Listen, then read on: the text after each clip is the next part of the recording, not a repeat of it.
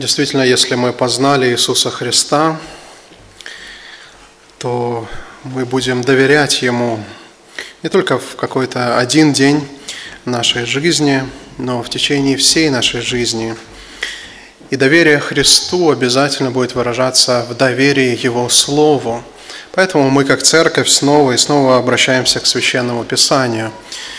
И сегодня мы продолжаем наше изучение Евангелия от Марка. Откройте, пожалуйста, первую главу Евангелия от Марка. И в следующем тексте мы увидим, как дьявол искушал Сына Божьего. Чем более высокую должность занимает человек, тем более высокие к нему должны предъявляться нравственные требования. Получая доступ к власти, известности, деньгам, человеку становится все труднее справляться с искушением, использовать все это в своих греховных, эгоистичных целях. Сегодня уже никого не удивляют скандальные истории коррупции во власти, которые регулярно появляются в новостях. Россиян уже не удивляют задержания губернаторов, министров и их заместителей. Я, честно говоря, не э, сильно слежу за всем этим, но ради примера открыл сайт газета.ру и прочел только самые громкие судебные дела за 2017 год. Оказалось, что за последние пару лет количество резонансных уголовных дел, фигурами которых стали высокопоставленные чиновники, увеличилось в разы. За огромные взятки было судимо три губернатора, один полковник, один министр экономики. И это только дела, в которых речь идет о миллионах долларов грязных денег. Действительно, имея власть, положение, э, влияние, человеку очень трудно поступать правильно. Но сегодня мы прочтем в Священном Писании о том, кто, будучи царем, будучи истинным правителем мира, не поддался на искушение. Иисус, несмотря на все дьявольские нападки, оставался праведным перед Богом. Он был верным воле Небесного Отца.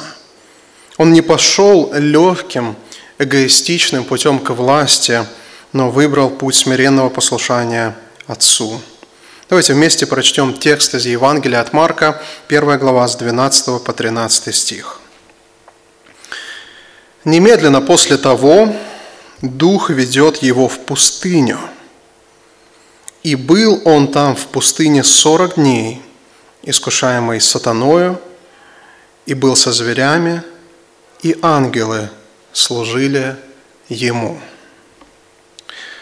Как вы видите, у Марка рассказ об искушении Иисуса очень краткий.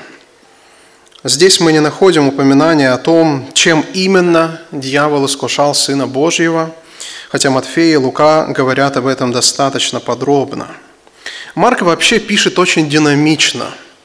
В его рассказе все события в жизни Христа развиваются стремительно. Достаточно вспомнить его любимое слово «тотчас».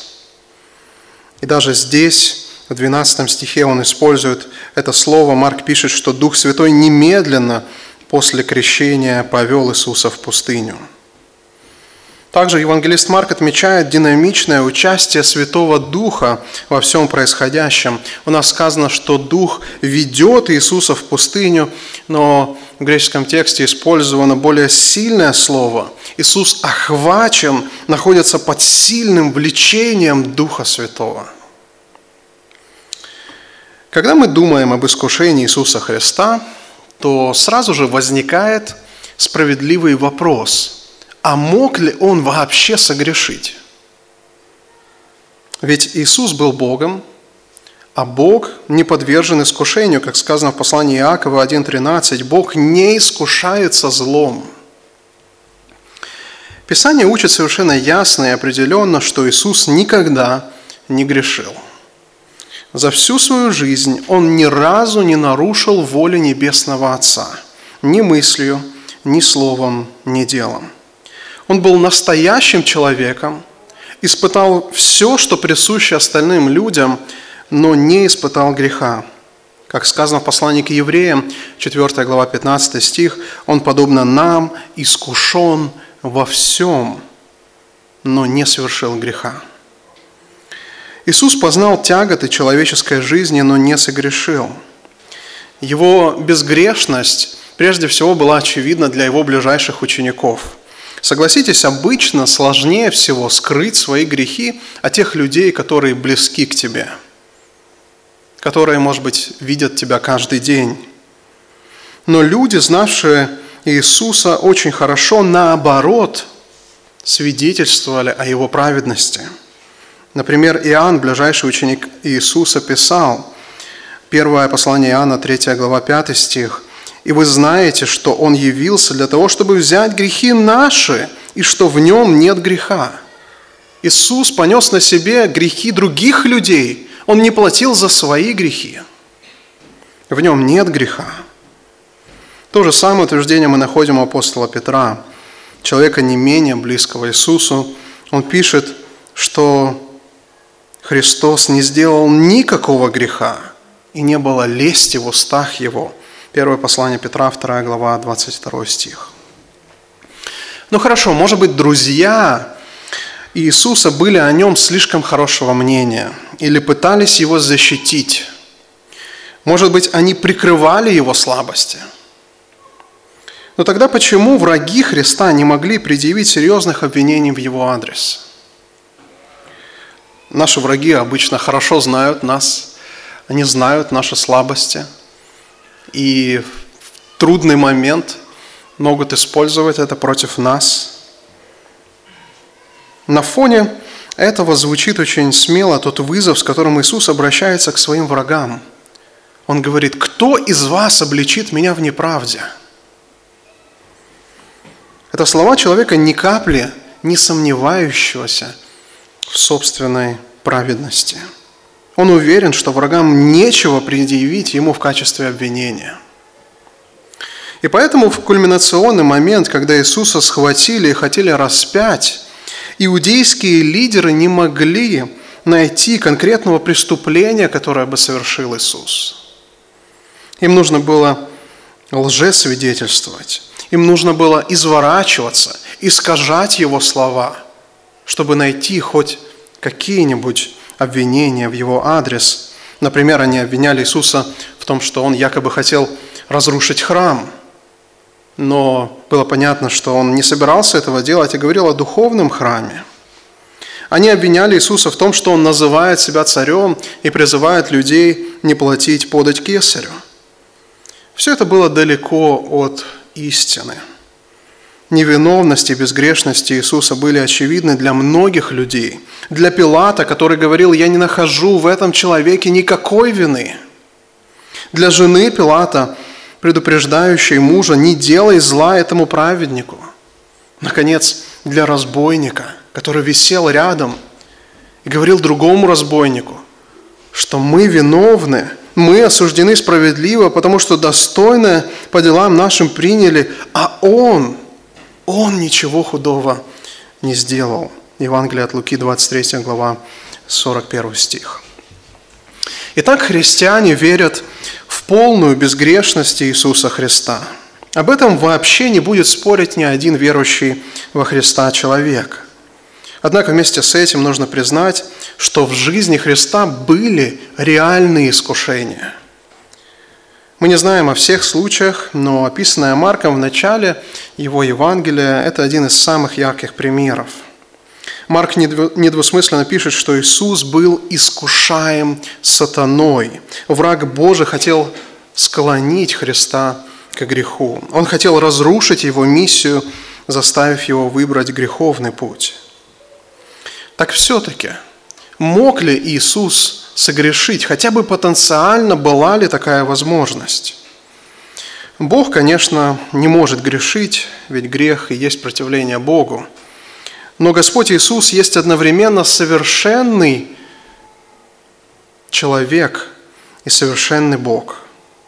Как человек Он обладает человеческой волей, и как человека Его можно было искушать. Мог ли Иисус согрешить как человек? Тут нам нужно уточнить, что мы имеем в виду, говоря «может». Существует два типа э, возможности – нравственная и физическая. Э, мы можем сказать, Петя не может украсть, и мы имеем в виду две вещи.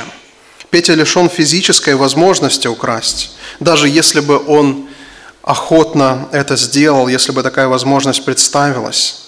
Или мы можем сказать так, Петя честный человек и ни в коем случае не совершит кража, хотя бы у него и была такая возможность. Так вот, Господь Иисус мог согрешить в том смысле, что Он имел такую возможность, но Он не мог согрешить в том смысле, что никогда бы так не поступил в силу нравственного совершенства Его личности. Нам немного трудно понять, как все это совмещается, потому что Иисус одновременно был истинным Богом, истинным человеком. Он одновременно обладал божественной и человеческой природой. Самое главное, нам нужно признать, что его искушения были реальными. Это не была игра, это не был спектакль. Он по-настоящему боролся против дьявола – мы все знаем примеры, когда происходит сражение, но исход битвы всем понятен заранее. Все участники знают, как действовать, чтобы победил именно определенный человек. Мне вспомнился пример из мира спорта.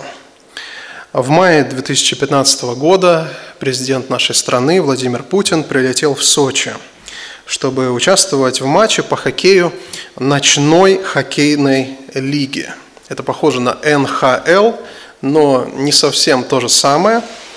А, так вот, матч привлек внимание множества людей, так что сочинский а, большой ледовый дворец был заполнен. Вообще в Сочи целую неделю длился фестиваль, который был посвящен 70-й а, годовщине победы в Великой Отечественной войне. Все участники поединка в честь юбилея Великой Победы отказались от своих номеров, традиционных игровых номеров, поменяв их на 70-е. Шоу сопровождалось композициями на тему песен военных лет. Так вот, в этом хоккейном матче кажется, что исход был предрешен заранее. Я вовсе не сомневаюсь в способностях нашего президента, но что-то мне подсказывает, что его команде просто суждено было победить. Неудивительно, что Владимир Владимирович забил первый гол, и потом еще 8 шайб, и его команда в итоге победила. Если вернуться к тому, что происходило с Иисусом в момент искушений, нам нужно осознать реальность его борьбы. Это не была игра, это не был спектакль, это было действительно настоящее сражение – Часто люди думают, что Иисусу было легко справляться с искушениями, что Он как-то автоматически был защищен от греха. Но в таком случае Его человечность становится нереальной. Описание учит нас полной божественности, одновременно полной человечности Сына Божьего. Он действительно был искушаем и вышел победителем. Эта история в жизни Христа показывает его нравственное совершенство – показывает его посвященность воле Небесного Отца, его готовность идти путем послушания. Итак, давайте теперь посмотрим на сам библейский текст и на то, как Марк описывает искушение Христа. Марк пишет, что прежде всего Дух Святой влечет Христа в пустыню, где он находится 40 дней со зверями, и ангелы служат ему. Каждая деталь этого текста, этого рассказа имеет значение – чтобы лучше понять историю искушений Христа в пустыне, нам нужно учитывать, что эта история напоминала людям того времени о первом человеке Адаме и о народе Божьем Израиле. Там, где Адам и Израиль потерпели поражение, новый Адам и новый Израиль, Иисус одержал победу. Во-первых, давайте посмотрим на Христа как на нового Адама – Ситуация, в которой оказался Иисус, подобна той, которая была у Адама. Мы снова видим человека, который находится со зверями, И к нему приступает кто? Змей-искуситель. В Новом Завете говорится, что Адам согрешил не только как самостоятельная, независимая личность, но и как представитель всего человечества. Особенно ярко это подчеркивает апостол Павел в послании к римлянам, 5 глава, в 19 стихе он пишет – Ибо как непослушанием одного человека сделались многие грешными, так и послушанием одного сделаются праведными многие. Павел противопоставляет падение Адама победе Христа. Адам подвергся испытанию в Эдемском саду и потерпел поражение – его грех оказал влияние на все человечество. Но теперь Мессия Иисус выполняет роль нового Адама. Он становится представителем для тех, кто получают праведность в нем. Здесь мы приходим к тому, что имеет значение и для нас сегодня. В общем-то, имеет значение для каждого человека. Мы можем по-настоящему осознать важность искушения Иисуса в пустыне, если поймем, что от этого зависело – наше вечное спасение.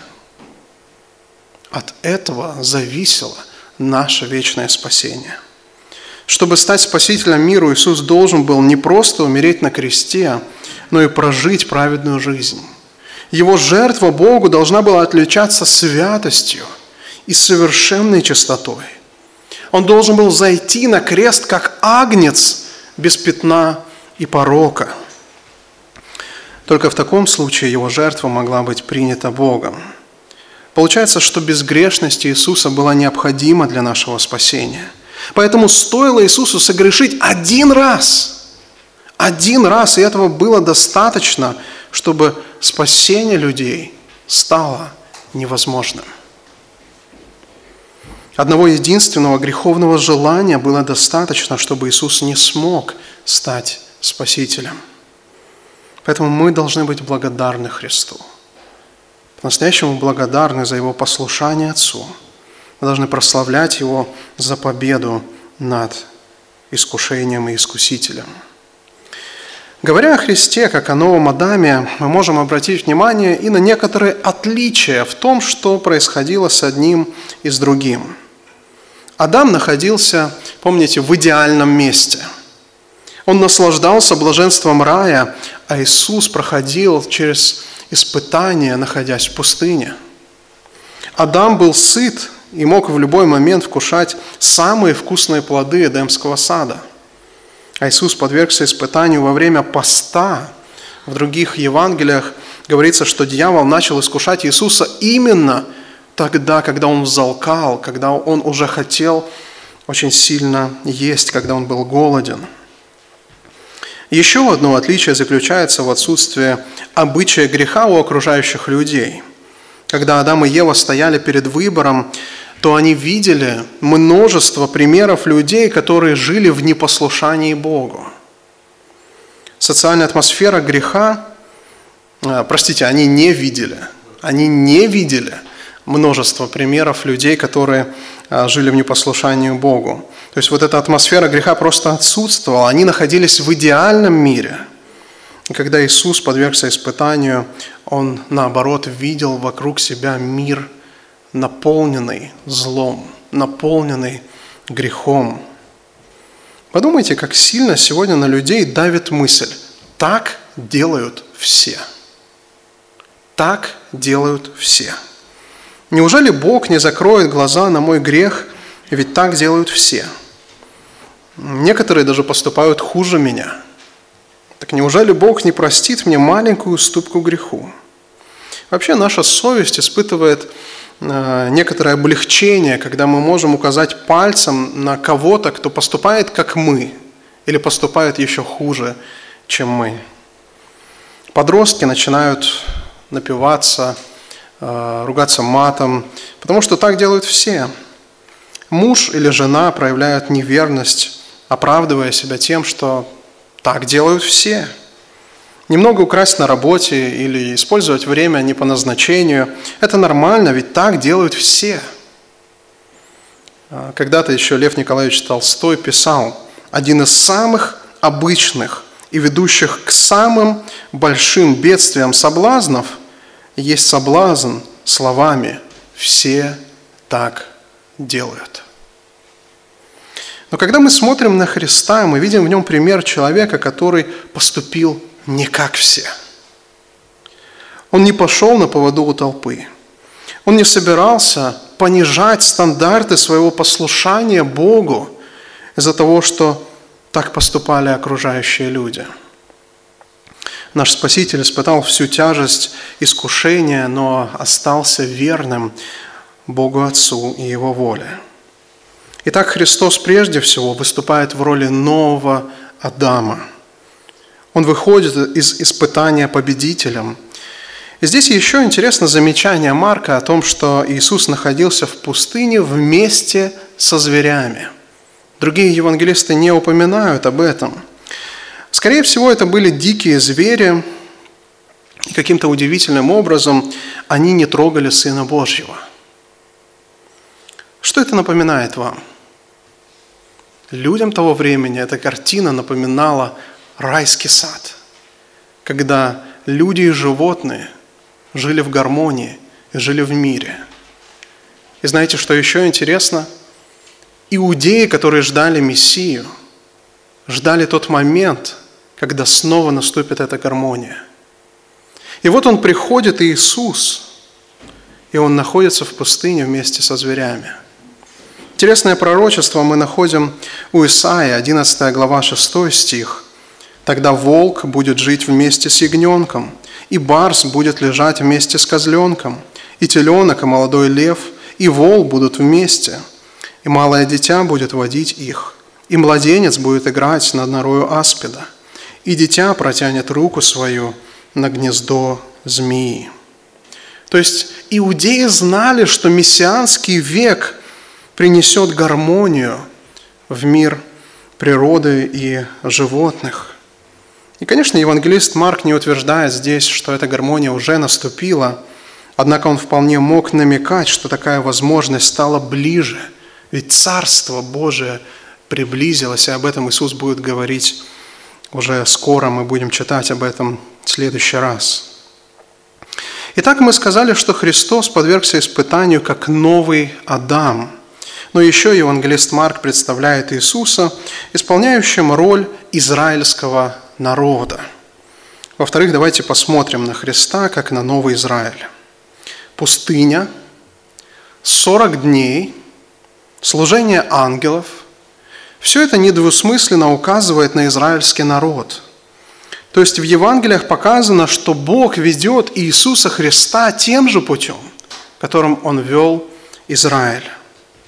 Израиль назван Сыном Божьим, Израиль был крещен в Моисее, Израиль был испытан в течение 40 лет в пустыне.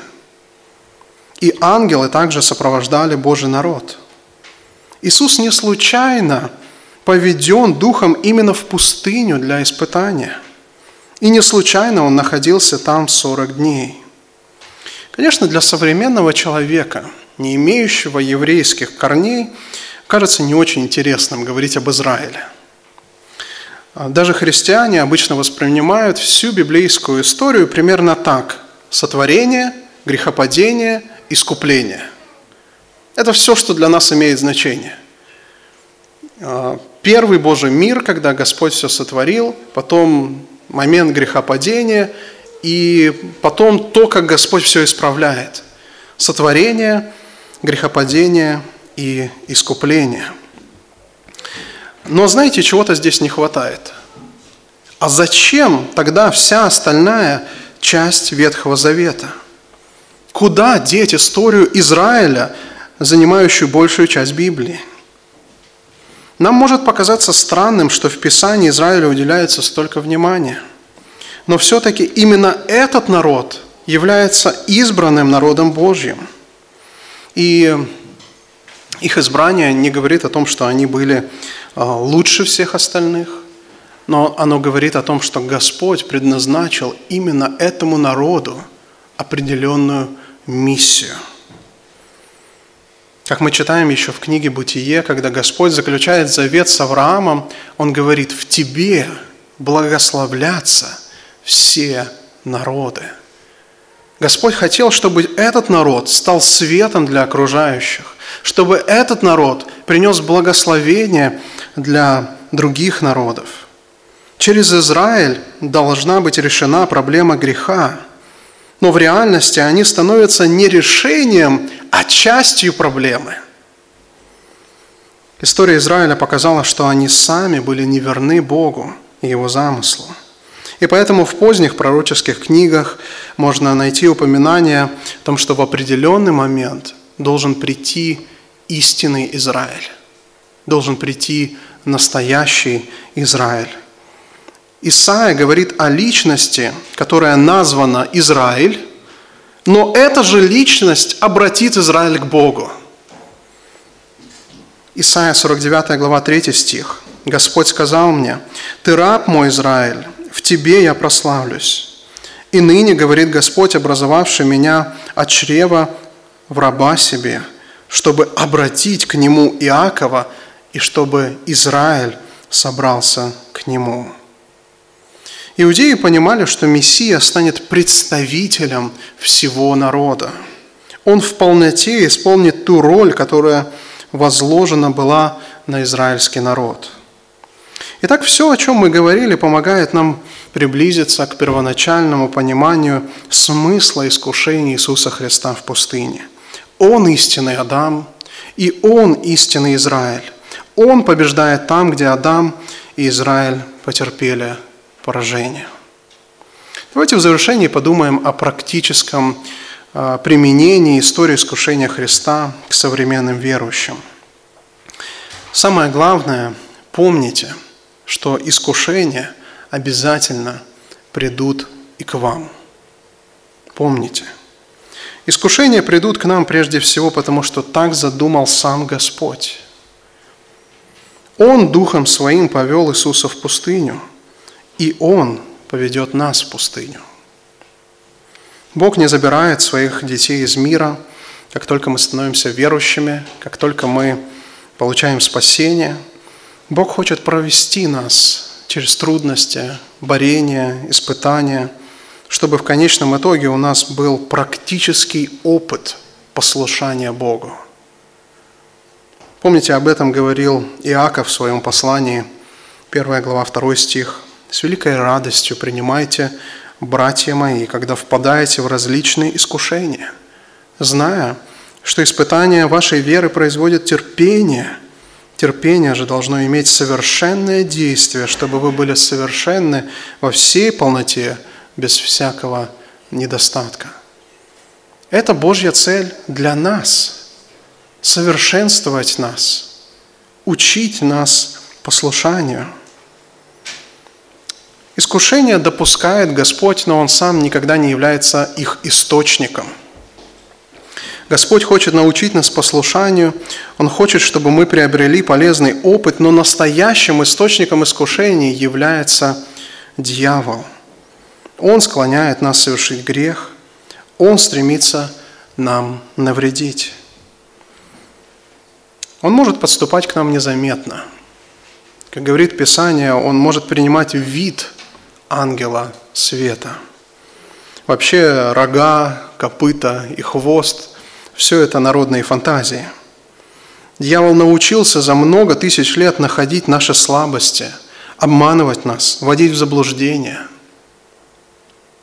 Пуританин Ричард Бакстер когда-то очень точно заметил, что иногда мы даже можем думать, что духовно возросли, а на самом деле мы впали в грех – и отступили от Господа очень далеко. Поэтому остерегайтесь вашего врага. Будьте внимательны к тем искушениям, которые появляются в вашей жизни. Не позволяйте себе духовную расхлябанность. Немного пропущу чтение Библии, немного меньше помолюсь, лишний раз пропущу собрание. И через время мы можем обнаружить, что мы уже очень далеко находимся и отступили от Господа. Если мы понимаем, что духовное сражение реально, то мы будем постоянно искать духовного укрепления. Через участие в богослужении, общение с христианами, через чтение Библии, молитву, через слушание проповедей, мы подготавливаемся тому, чтобы участвовать в наших будущих сражениях и выходить победителями.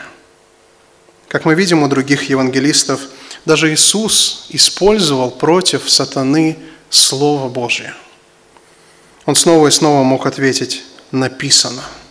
Он твердо стоял на том, чему учит Слово Божье. Если у вас такая твердость, готовы ли вы к будущим атакам сатаны? Они могут завтра обрушиться на вас. Если у вас духовные силы, давайте будем сейчас об этом молиться. Аминь.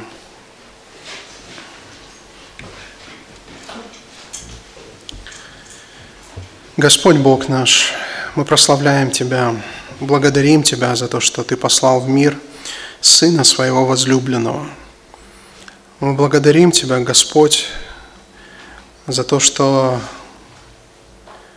Господи, в Твоем Сыне мы получаем праведность, потому что Он, пройдя через эти искушения, испытания, остался верным Тебе – постоянно проявлял послушание.